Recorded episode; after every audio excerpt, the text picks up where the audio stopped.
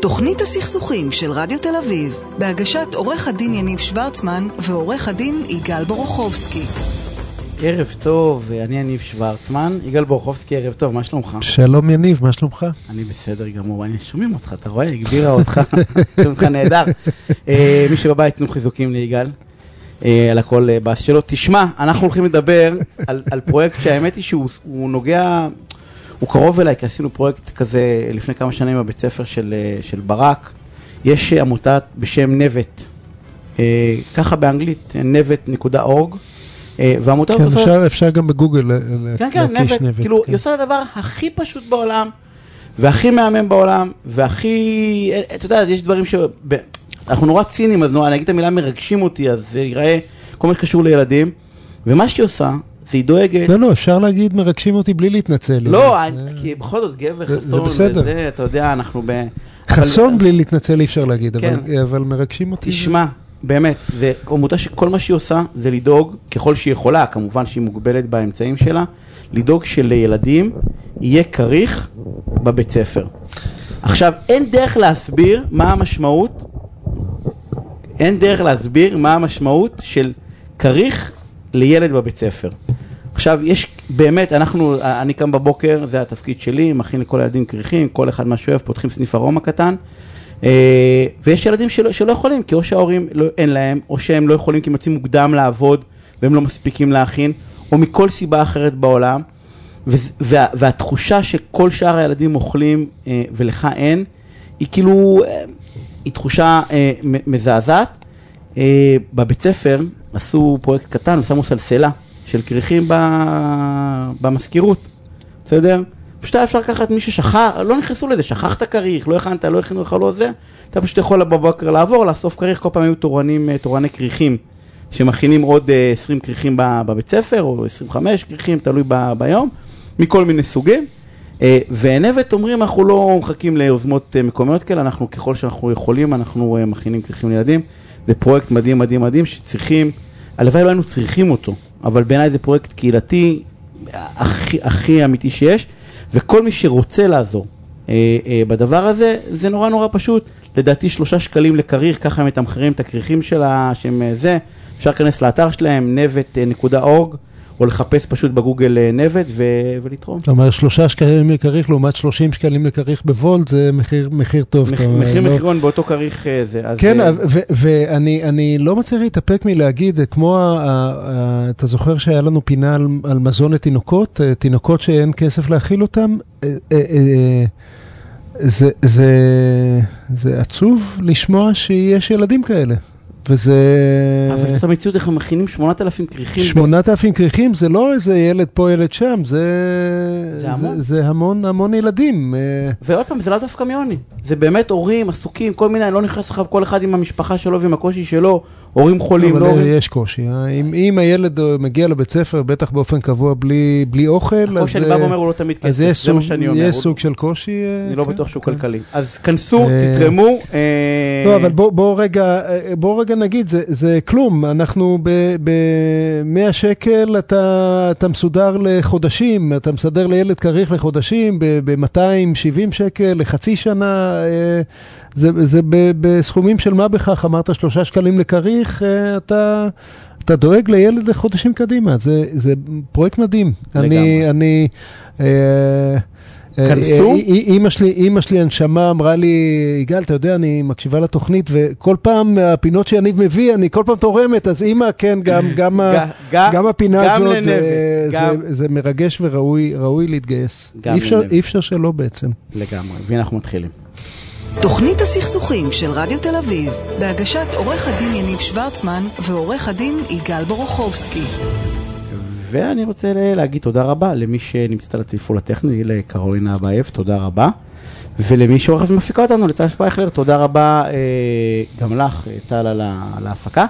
ואני רוצה להגיד ערב טוב לפרופסור אלון הראל, הפקולטה למשפטים באוניברסיטה העברית וחבר המכון לחקר הרציונליות. רציונליות, כן. אה, אלון, ערב טוב. ערב טוב, שלום. מה שלומך? אני בסדר, אני באוסטריה, הכל פה נוח וטוב. באוסטריה, המקום שבו החליטו לחסן חיסוני חובה. דווקא לשם הגעת. אה, כן, אני לא בטוח שאני תומך נדהב של ההחלטה הזאת, אבל באמת היו פה הפגנות נגד זה. כן. אה, אנחנו הולכים לדבר אה, למעשה על נושא החיסונים בחקיקה או בתקנות, והאמת היא שכתבת מאמר על הדבר הזה, ומעניין אותי לדעת אם, אה, אם אתה אה, תומך, הקורונה קצת יורדת בארץ ובעולם, אבל לצורך העניין נניח יהיה עוד פעם איזשהו זן מאוד מאוד אלים. האם... אה, קצת יורדת, כן, 30 אלף ביום, זה... לא, מבחינת, לא, אני, אני לא אכנס יחסית ל-80 זה קצת יורדת, נכון. כן. הגל החמישי יורד. אתה, איך אתה רואה את הד- את הדבר הזה? אתה חושב שיש מקום והצדקה לח- לחקיקה בנושא? אה, יש מקום והצדקה לחקיקה, השאלה מה יהיה התוכן של החקיקה. חקיקה אה, שמחייבת חיסונים למי שלא רוצה להתחסן, או אה, נותנת סנקציות כנגדו, אה, כונסת אותו אני, וכולי. אני מתנגד לחקיקה מהסוג הזה בנסיבות האלה. אני מניח שישנן סיטואציות, אם זה היה בבואות שחורות, אולי הייתי חושב אחרת. אבל אני חושב שצריך להיות נסיבות מאוד קיצוניות כדי להכריח אנשים אה, להכניס חומרים לגוף שלהם. אני, אני בעד, אני ממליץ לכל אדם להתחסן, אני עצמי התחסנתי, אה, אבל אני חושב שישנם אה, עקרונות יסוד אה, של חירות שלא מאפשרים למדינה ליברלית להטיל ענישה בגין סירוב להתחסן בנסיבות הנוכחיות. אני אגיד מהם הנחות היסוד של הטענה הזאת. ראשית, אני חושב שצריך לכבד את זכויות של אדם, במיוחד שזה נוגע לגוף שלו. מה הוא מכניס לגוף, מה הוא מוציא מהגוף, אם הוא רוצה לאכול כשר, אם הוא רוצה לאכול צמחוני, אם הוא רוצה אה, להתרפא או לא להתרפא. אני חושב שאלה דברים אישיים שנוגעים לגוף וצריך לכבד אותם.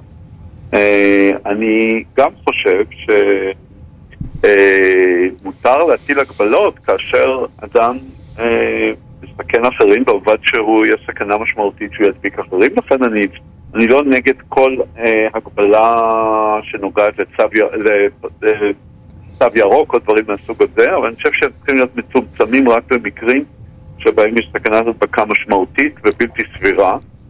אה, ואני ודאי נגד חיוב לאנשים להתחסן. רגע, ומגפה שהיא המגפה החמורה ביותר בעשרות השנים האחרונות, זה לא סכנה משמעותית ובלתי סבירה? זאת עד מתי אתה ממתין כדי לקבוע שזו סכנה משמעותית ובלתי סבירה? זה עניין של אה, הערכה. אני חושב שאדם שמסתובב ברחוב ולא נכנס לקולנוע או לבית קונצרטים, לא מהווה סכנה משמעותית לאנשים אחרים. אה, אני חושב אה, גם שבנסיבות הנוכחיות המגפה היא אמנם מגפה קשה, אני לא מכחיש את זה, אה, והיא גם מסכנת חיים, אבל אנחנו חיים בחברה שבה אנחנו מבחינים בין סיכונים סבירים ובלתי סבירים. כדי להצדיק מעורבות או חדירה כל כך עמוקה לגוף של אדם, צריך אה, לדעתי סכנה מאוד מאוד משמעותית להדבקה שלא ניתנת לפתרון בדרכים אחרות, בדרכים אלטרנטיביות. אני, אה, אבל אני אני לא חייב להגיד, לפגוע בך. מעיון ב- במאמר שלך, אה, אתה לא רק נגד חקיקה עם קנסות וכולי, אתה גם נגד סטיג, סט- סטיגמות על, על, על אנשים שבוחרים שלא להתחסן. תסביר איך זה מתיישב עם העובדה שאתה התחסנת, ממליץ לאנשים להתחסן? אה, אה, אני יכול לחשוב שאנשים ראוי שיתחסנו, ואני יכול להמליץ להם להתחסן, מבלי לחשוב שמי שלא מתחסן הוא פושע או פרימיטיבי או, או ראוי להסתייגות או, או למחאה מוסרית נגדו, כן? אני- אני גם חושב שהסטיגמטיזציה היא מאוד מסוכנת. היא גורמת לאנשים להסתיר את העובדה שהם לא התחסנו. היא גורמת לרופאים להסתיר את העובדה שחלק מהפציינטים שלהם שהתחס... שהתחסנו אולי היו סימפטומים מסוימים. היא גורמת לאנשים להתבייש בזה שיש להם סימפטומים אחרי שהם התחסנו. או, או, או אנשים שמסתייגים מההתחסנות, פשוט להסתיר את העובדה הזאת. אני חושב שזה סכנות גדולות שצריך להימנע מהן. והדרך היחידה להימנע מהן היא לא להפוך את הלא מתחסנים לפושעים או לפרימיטיביים. אה, יש לי יש לי אבל שאלה, כי אה, אני, המשך לשאלה שלך מקודם, מי מחליט בסוף שזה מגפה חמורה? כי אתה, בא, אתה, אתה לא שולל שבמגפות מסוימות, אמרת בבואות שחורות, אבל אתה לא, אתה, אתה, יש בעצם אמירה שבמקרים מסוימים בהחלט אפשר לשקול את הדבר הזה של חקיקת חוק, אני אקרא לזה חובת חיסון. אה, מי קובע את זה? כאילו בסוף, כאילו מי... השאלה היא שאלה מוסרית פוליטית, ולכן זו שאלה שאנחנו צריכים להתווכח עליה בספירה הציבורית, כן? זה לא שאלה מדעית או... המדענים יכולים להגיד לנו, אה, עלולים למות 5,000 איש. הם יכולים להגיד לנו את הדבר הזה, ואנחנו צריכים לקחת את זה ברצינות, מה שהם אומרים לנו. אבל השאלה, מהם ההגבלות שצריך להטיל על אנשים אה, בגין סיכון כזה או אחר, או בגין אה, אה, אה, מגפה כזאת או אחרת, היא בסופו של עניין שאלה מוסרית פוליטית, משפטית.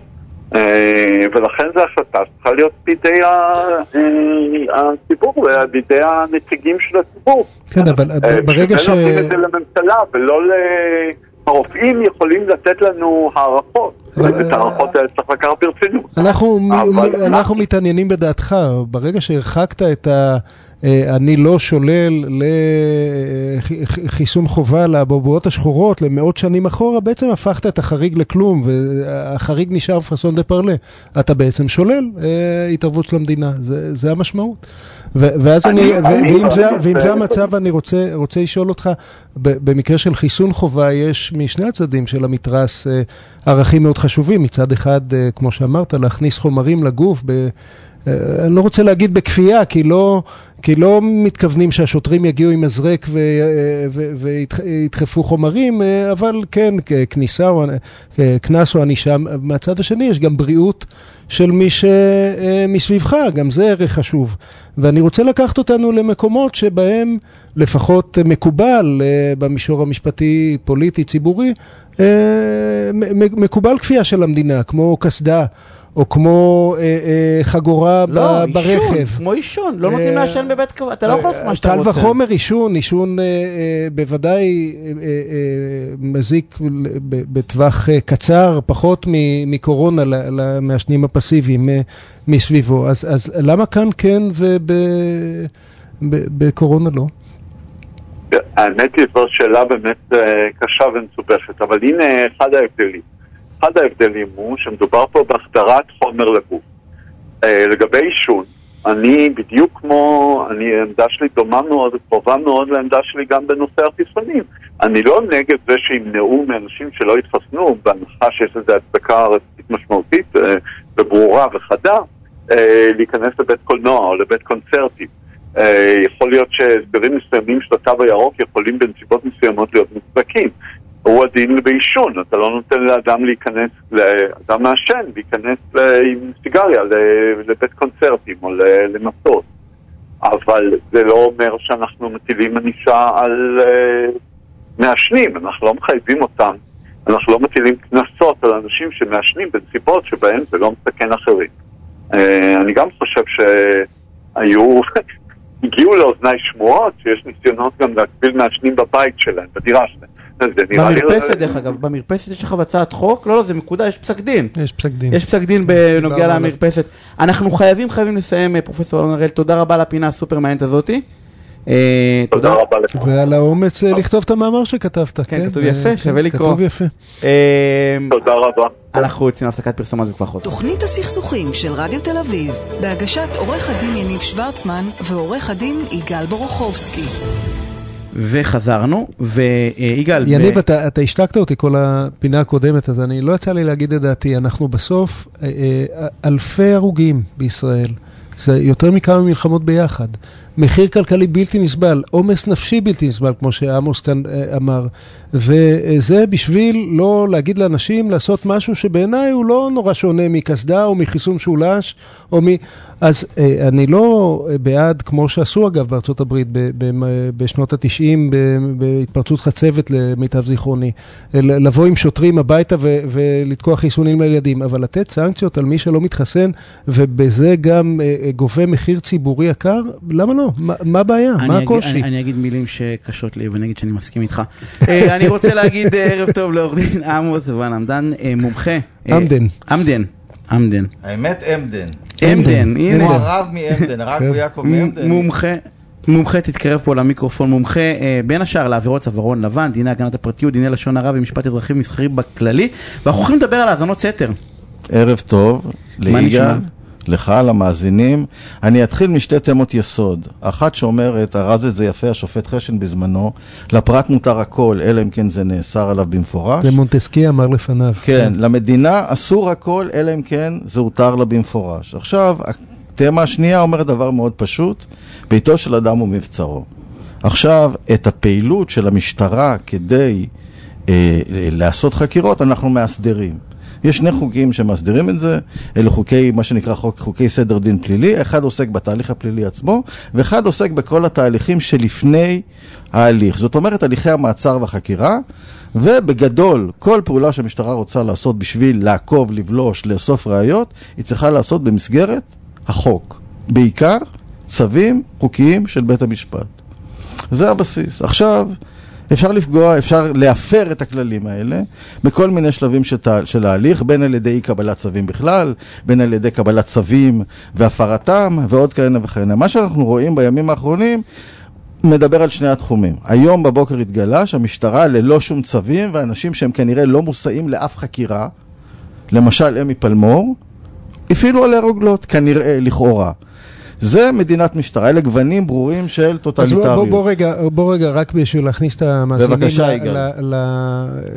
למטריה, אה, אה, כשמבקשים, כשהמשטרה מבקשת צווים, היא, היא כמעט תמיד מקבלת אותם, נכון? בית המשפט בס, בסך הכל משתף פעולה עם, עם תראה, המשטרה. הצווים בבקשת מתקבלים צווים. במעמד צד אחד, בא שוטר, נעזוב כרגע את דרגתו עם ערימה, עם חבילה, ושופט פחות או יותר, בעוונותינו, חותם על עיוור והוא סומך על השוטרים. אז ש, שאל יניב לפני התוכנית, אז בעצם זה עניין של פרוצדורה. מה זה כל כך משנה אם הוא הלך לשופט או לא הלך לשופט, אם במילא היו מאזינים לכל מי שרוצים להאזין, אה, להאזין לו. מה, מה, זה, מה, זה, מה זה חשוב כל, ה, כל הוויכוח, אם אתה יכול להסביר? אז קודם כל זה לא פרוצדורה. עצם היכולת לפגוע בפרטיות של אדם במסגרת פעילות של המדינה כאשר מבצעים נגדו חקירה, והליך פלילי על כל גווניו, בין הליכי הבילוש, בין הליכי המעצר, בין הליכי הגשת כתב אישום וניהול, הם הליכים האגרסיביים ביותר שמדינה יכולה לנהל כנגד אדם. אין לפי דעתי הליך אגרסיבי מזה. ועכשיו, לכן אנחנו מסדירים את זה בקפדנות, מפני שאנחנו אומרים, הכלל שהזכרתי קודם, מונטסקיה, חשן, למדינה אסור אלא מה שמותר לה במפורש, בייחוד כאשר היא מבצעת פעולות שמעצם טבען הן האלימות ביותר כנגד חירותו של אדם. עכשיו, בואו נפריד את זה עוד פעם. עושים פעילות כדין, במובן שהלכו, קיבלו צו. עכשיו אפשר לחרוג מהצו, ואפשר במסגרת החריגה לקבל או לא לקבל תוצרי חקירה שיגיעו לבית משפט. פירות העץ המורעל? זה- זו קודם? כל, מאחר ולפני שנכנסתי לשידור, שמעתי את דבריו של ראש הממשלה לשעבר, שמתנהל נגדו הליך פלילי שהוא אה, אה, אה, יוצר הרבה תשומת לב. כנראה, כנגד חלק מהנחקרים, הפעילו אה, רוגלות מעבר לתחומי הצווים. עכשיו, כנראה באותה מידה, אותם, אותם שימושים לא הובילו לתוצרי חקירה שרוצים להגיש אותם במסגרת ההליך. ונשאלת השאלה, מבחינת זכויות הנאשם, מה קרה פה? השאלה היא שאלה מצוינת, יש עליה הרבה תשובות. בשים לב לכל מיני גוונים, היה כאן קודם פרופסור אה, הראל בשיח הקודם.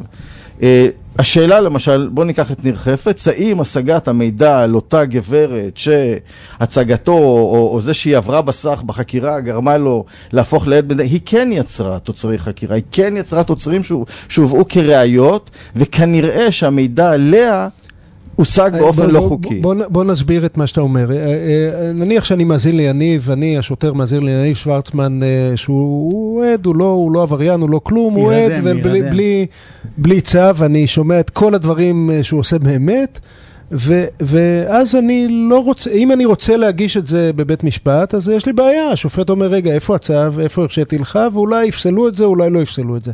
אבל בוא נניח שאני לא רוצה להגיש את זה בבית משפט, זה, זה מה שאתה אומר, לא מוגש כראיה, לא תוצרי החקירה, אבל אני כן אה, עושה שימוש בחקירה של יניב כדי לאיים עליו, וגיליתי על המאהבת, גיליתי את זה, ואז יניב נשבר בחקירה ומסכים להיות אה, עד מדינה. אה, אה, אז מה הסעד המשפטי במקרה שתי, כזה? יש שתי גישות, יש את הגישה האמריקאית שידועה כפירות אה, העץ המורעל. כל דבר שהושג כאשר בשלב הראשוני של החקירה הפעולות היו לא חוקיות, פסול, אלא אם כן יש להם אה, יוצא מן הכלל אחד. אם בפעולות חקירה רגילות אחרות היו מוצאים את אותו מידע, הוא כשר. אצ... אצלנו אין את, את הכלל הזה, יש את אה, אה, הנגזרות של הגנת, אה, ש, שהתחילה במשפט הבנקאים, הגנת של צד מן הצדק, מן כן. צד מן הצדק. והיום יש לה הרבה נגזרות, בהתחלה היא הייתה רק פרי הפסיקה, היום היא כבר נכנסה לחוק סדר הדין הפלילי עצמו. אבל היא חריג של חריג, היא- טוענים היא- בכל תיק, היא לא- וכמעט אף לא- פעם לא- לא היא לא מתקבלים, חריג של לא? חריג. בהלכת יששכרוב, שהיא כבר הלכה פחות או יותר ותיקה, באו ואמרו, נכון שאין לנו את כלל הגורף והשרירותי האמריקאי, אבל בשים לב למידת הפגיעה בזכויות החוקתיות של הנחקר, בשים לב לפעולה המסוימת שהייתה הפרה של המותר על פי החוק, אנחנו נשקול במהלך המשפט, האם אנחנו פוסלים את הראייה הזאת או לא פוסלים אותה. אני יכול להביא דוגמה ישנה, פעם לעניין אה, אה, הודאות, אם אתם עוד זוכרים, היה את העניין של משפט זוטה. כן. האם, זה, זה מאוד דומה רעיונית לעניין הזה שיש איזה אה, ראייה וצריכים לבדוק אותה, האם היא כשרה? רגע, יניב, בעצם עמוס אומר, לפני שהשוטר דופק לך בדלת או בטלפון או במחשב שלך, הוא צריך צו של בית המשפט. ב- ב- בשיחה המקדימה הבנתי שיש לך בעיה עם זה. מה הבעיה שלך לא, לא עם זה אמרתי שיש בעצם? עם זה בעיה, אני טרקטון שהגנב... השתפנת, מ- אה, לא, אני כשאנחנו עולים תכף לשידור, אגיד. כן. אני בא ואומר, אני חושב שהגנב מגנב פטור. זה מה שאני אומר. לא, לא הבנתי. אני אגיד, אני חושב שאם לצורך העניין, בסדר? אני, אני לא מדבר עכשיו על איזושהי אה, אה, סיסטמה, איזשהו... אה, שכך דרך עבודה רגילה, שבה המשטרה פועלת בניגוד לחוק. אבל זה בא- מה שנראה כאן, רגע, נראה אני כאן לא שיש דרך נראה כאן. רגילה. אני לא מדבר רגע על מה, על ספציפית על כל האירוע עכשיו, שאם האזינו לבן שלו. אני בא ואני אומר, אם האזינו לראש הממשלה לשעבר, אוקיי? ואם האזינו, ולא כדין, בסדר? אין מחלוקת שלא כדין, ואם האזינו לראש עיריית אה, נתניה שמעתי, בסדר? כן. והאזינו לא משנה למי, אני בא ואומר, אם האזנתם, לא בסדר, אין, צריך לעשות, לטפל ולדבר ולבדוק, ואולי אפילו לצורך העניין להעניש את מי שצריך להעניש. גיליתם אבל שהוא עבריין? השתמשו בזה. אני אומר, אם גילית, גם אם בדרך עבריינית, גם אם בדרך לא חוקית, שמי שהאזנת לו הוא עבריין, הוא צריך להעניש על זה, אין לזה משמעות איך השגתי את זה. לך- יש לך הרבה סיבולת. זה, הג, זה הגנב, אני לא אומר שלא צריך לטפל במי, ש- שוטר לצורך העניין, צריך לטפל בו.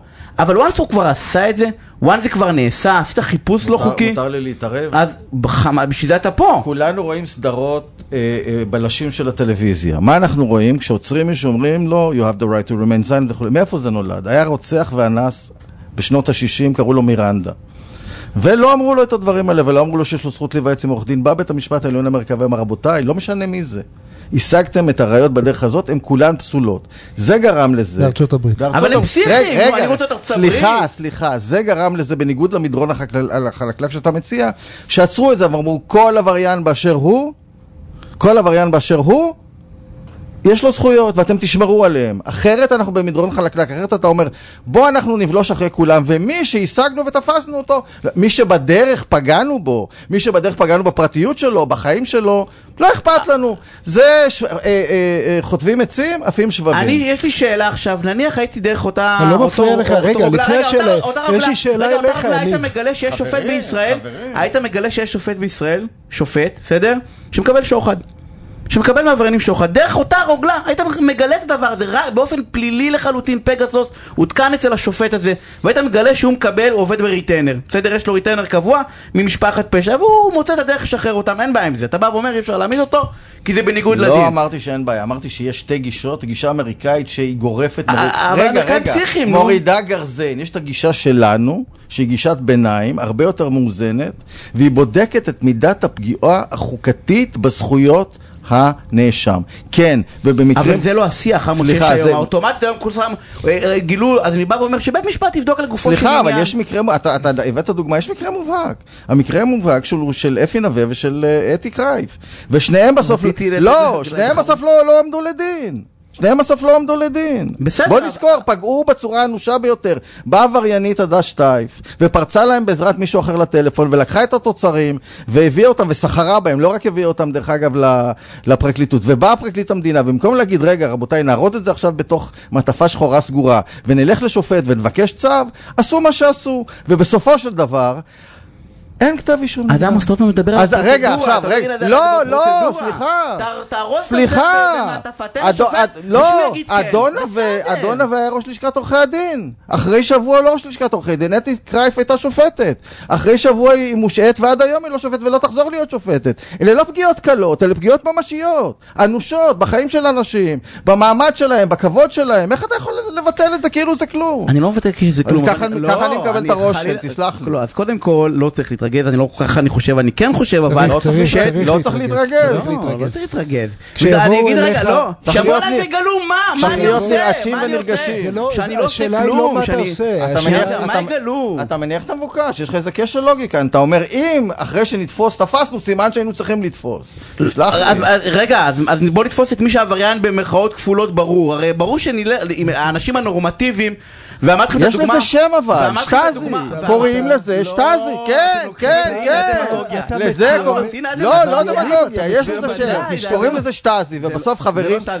אנחנו אה, אומרים ילדים, שאנחנו חייבים לסיים. אז נסיים, בכיף. לא, אנחנו נביא אותך עוד פעם, עמוס. נבוא שבוע הבא. נעשה מזה סדרה. אני, אני... במדינת משטרה שלך, אתה סותם את הפה למי שאתה לא מסכים איתו. מי יגיד את המילה האחרונה? זה אתה עמוס, תגיד את המילה-. לא, אתה תגיד את המילה האחרונה. תמיד אחרי זה הולך ואני אגיד לי את המילה האחרונה. תגיד עכשיו. תחליטו בעצמכם, רבותיי המאזינים. שמעתם כאן את כל הדעות, תחליטו בעצמכם. הפסקת פרסומות וכבר חוזרים. תוכנית הסכסוכים של רדיו תל אביב, בהגשת עורך הדין יניב שוורצמן ועורך הדין יגאל בורוכובסקי.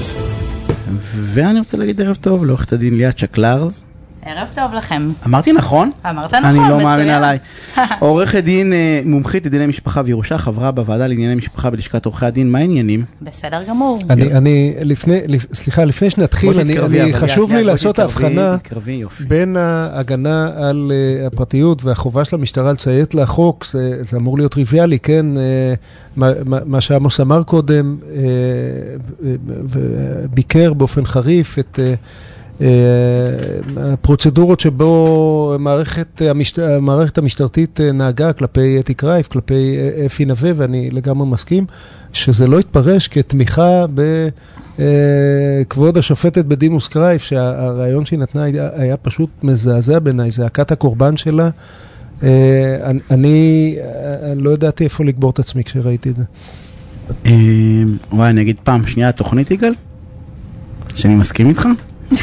נראה לי אנחנו... זה הזמן לסיים את התוכנית לנצח, לא, לא את כאילו, הפרק הזה. באותה תוכנית פעמיים. זהו. זהו. אה, אה, ליאת, אנחנו- תראה, אני ראיתי פרסום אה, אצל עורכת הדין עדי חן, שהיא חברה מאוד טובה שלי, שאת והיא, היא ואת עושים כנס. נכון, ביום רביעי הקרוב בלשכת עורכי הדין, נכון. שהולך לדבר על נושא שהוא סופר מורכב ומתחבר לשבוע שעבר, שבוע שעבר הייתה לנו פינה שמדברת על מטבעות אה, קריפטו ועל NFT, מטבעות דיגיטליים. מטבעות דיגיטליים וקריפטו ו-NFT ואת כל ה... זה מדהים שכולם מדברים במושגים. ואף אחד לא מבין כלום. לא רק שאף אחד לא מבין כלום, ברור. מבקשים גם, אתה ברור. יודע, הרי שזה מגיע לסכסוכי משפחה, גם ככה סכסוכי משפחה זה משהו לא נעים. אפשר לריב על הכל. אני לא רוצה לספר לך אצלנו במשרד על מה אנשים מגיעים לריב.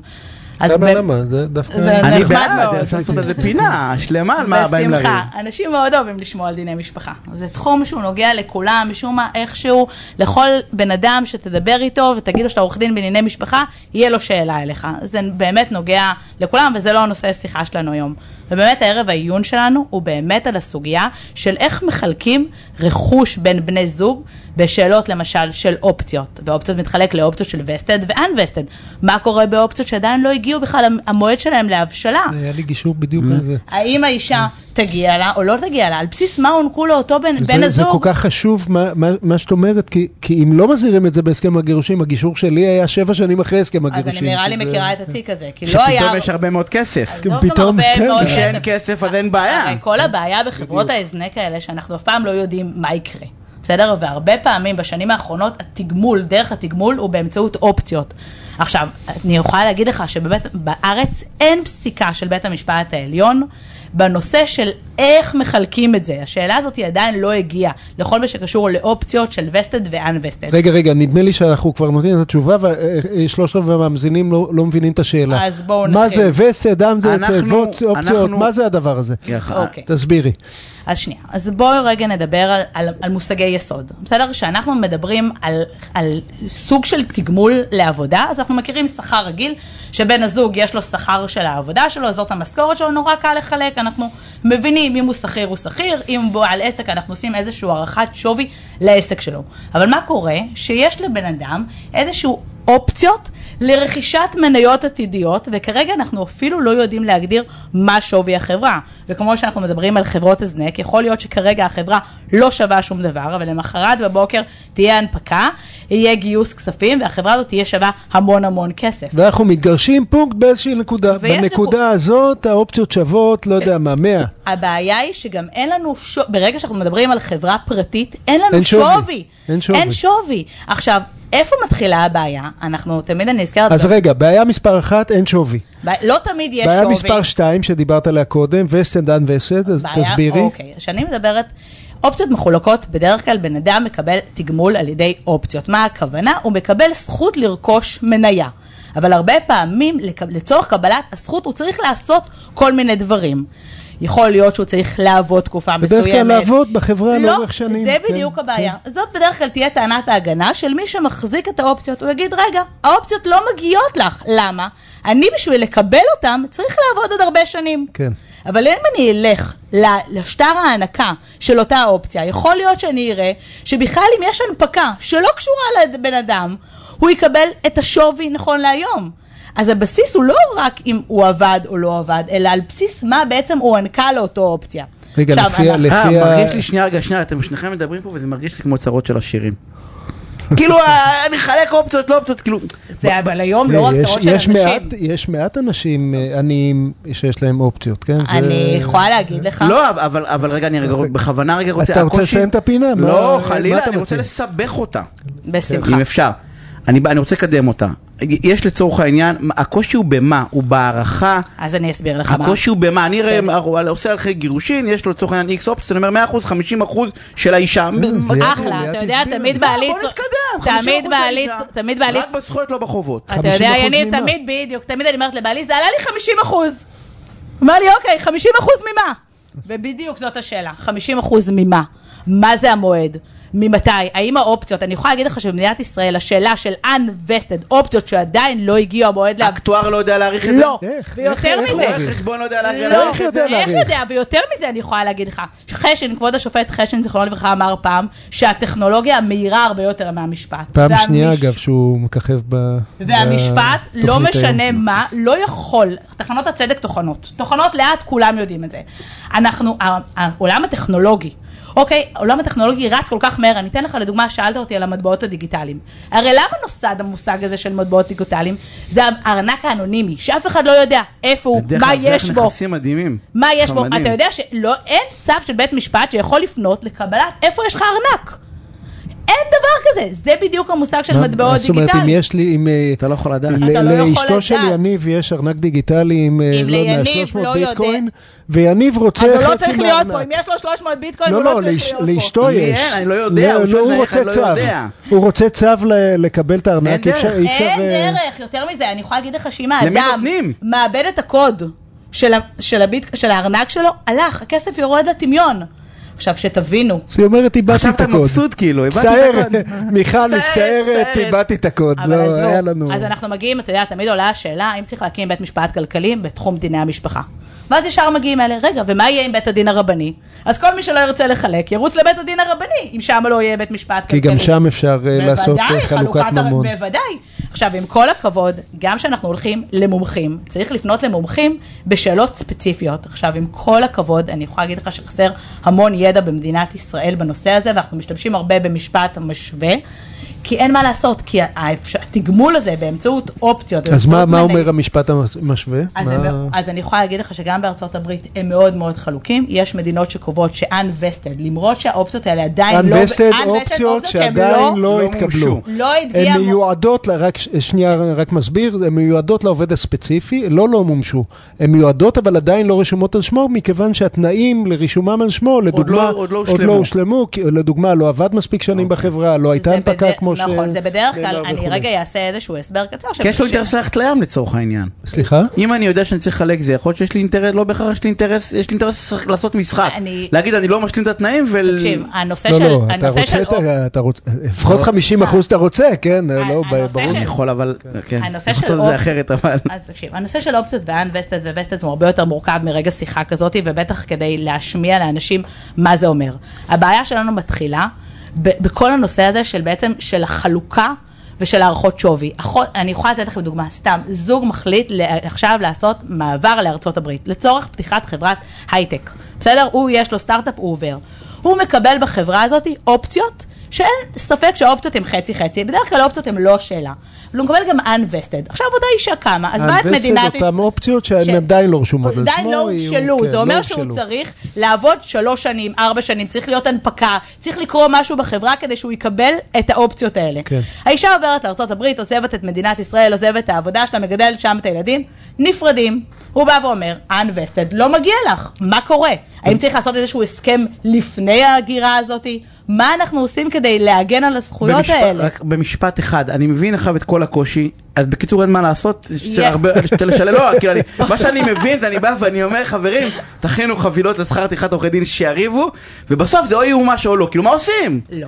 אי אפשר לתת לזה שווי, אי אפשר לדעת. לא, מסכימים. אתה לא, יודע מה היום? מסכימים מסכימים, יודע- אבל מה הכיף בלהסכים? קודם כל אני יכולה להגיד לך שבתיקים לא כאלה, הבנתי את האירוע. אה, שבתיקים כאלה, שבתיקים כאלה באמת עדיף להגיע לפשרות. תמיד אני אומרת, ההסכם הכי גרוע הוא יותר טוב מכל פסק דין שיינתן, כי אתה כתבת אותו. אמן, אמן, אמן, אנחנו כל כך אנחנו מסכימים איתך. חייבים, סליחה, חייבים. אני כל כך מסכים איתך, אני תכף פחות, אני אוהב לריב. אה, כן, אה, אה. אליה, אתה רוצה לתת לך פינה סופרמיינט הזאתי? אה, כנס יום רביעי בית- במשפט בלשכת עורכי ביום הדין. רביעי יש כנס בלשכת עורכי הדין, בבית הפרקליט בראשון לציון. פיזית, פיזית, ממש מגיעים. ממש מגיעים כנס של ביום- פעם, כנס של פעם. יותר מזה, הולך להיות שם פרופסור שחר ליפשיץ, חדשני. פרופסור. הדס גלנדר, רואת חשבון שהיא ראש מחלקת הערכות שווי ב-EY, עורכי דין מהטובים, שופטים, שופטים, כנס באמת, כנס. כנס כנס. אה, תודה רבה.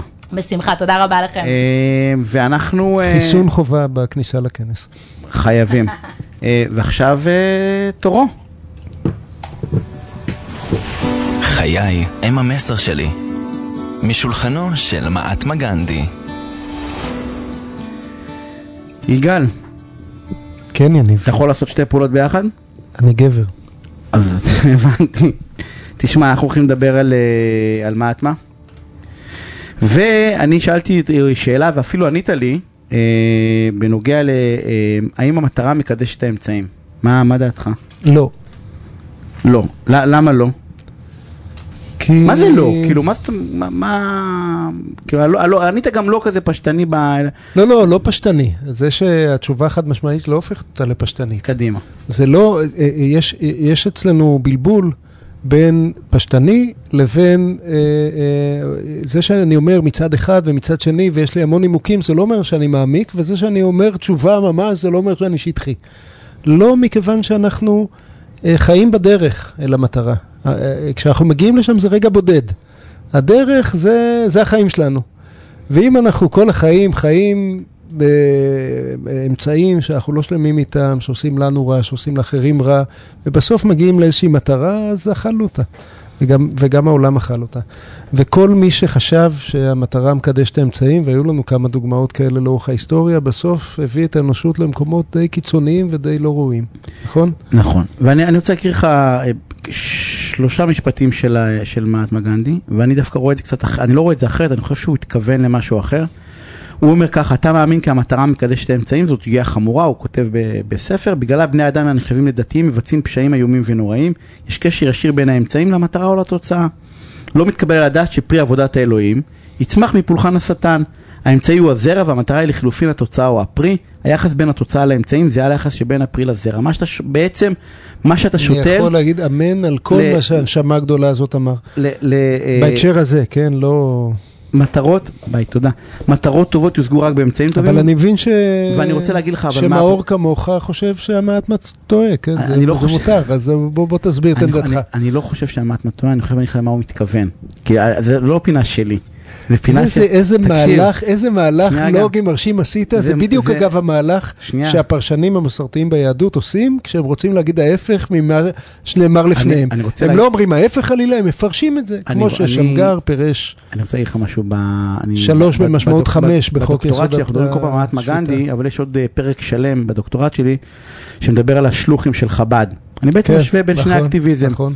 ואחד הדברים המעניינים אצל הרבי מלובביץ', דרך אגב, כמעט בניגוד לכל, לכל אדמו"ר, הוא כתב את השם שלו, הוא כתב אני שלוש או ארבע פעמים. הוא כתב עשרות, באמת עשרות אלפי כתבים, הוא כל חייו כתב, לא היה לו ילדים, אז הוא היה עסוק באמת בתוך, בתוך המפעל שלו, אה, והוא לא הזכיר את עצמו בעצם, הוא, הוא זה כלום, זה הכל האדמו"רים הקודמים, הוא, לא- הוא לא קובע, הוא כאילו לא רגע, קובע. אנחנו מתפזרים. לא, ולמה אני אומר את זה? תגיד באומץ למה אתה חושב שהמטרה מקדשת את האמצעים. בוא אני- תגן אני- על העמדה הזאת. אני אגיד אה, לך, אני אגיד לך משהו. כי אתה בוחר קודם כל את המטרה ואני אסביר למה אני, למה, למה לפחות מבחינתי המעטמה אה, התכוון בתוך הדבר הזה.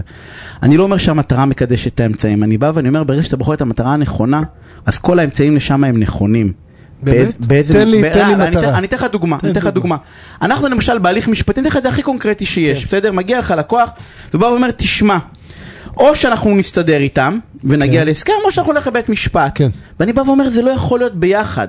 אתה צריך לקבוע את המת... באיזה מובן, כי אתה, אתה לא יכול להגיד, אני רוצה, אה, אה, אני אקרא לזה להסתדר איתם, אבל בראש לחשוב, בראש, לצורך העניין, להתחיל את, את תהליך, המשפ... את תהליך. תהליך המשא ומתן במכתב עורך דין. אוטומטית הרגת את, הרגת. ברגע שאתה שלחת מכתב עורך דין, כל הרצון שלך להגיע עם אותו צד להסכמה טובה וחברית, לא יודע אם יורד לטמיון, אבל מתלכלך בתוך האמצעים.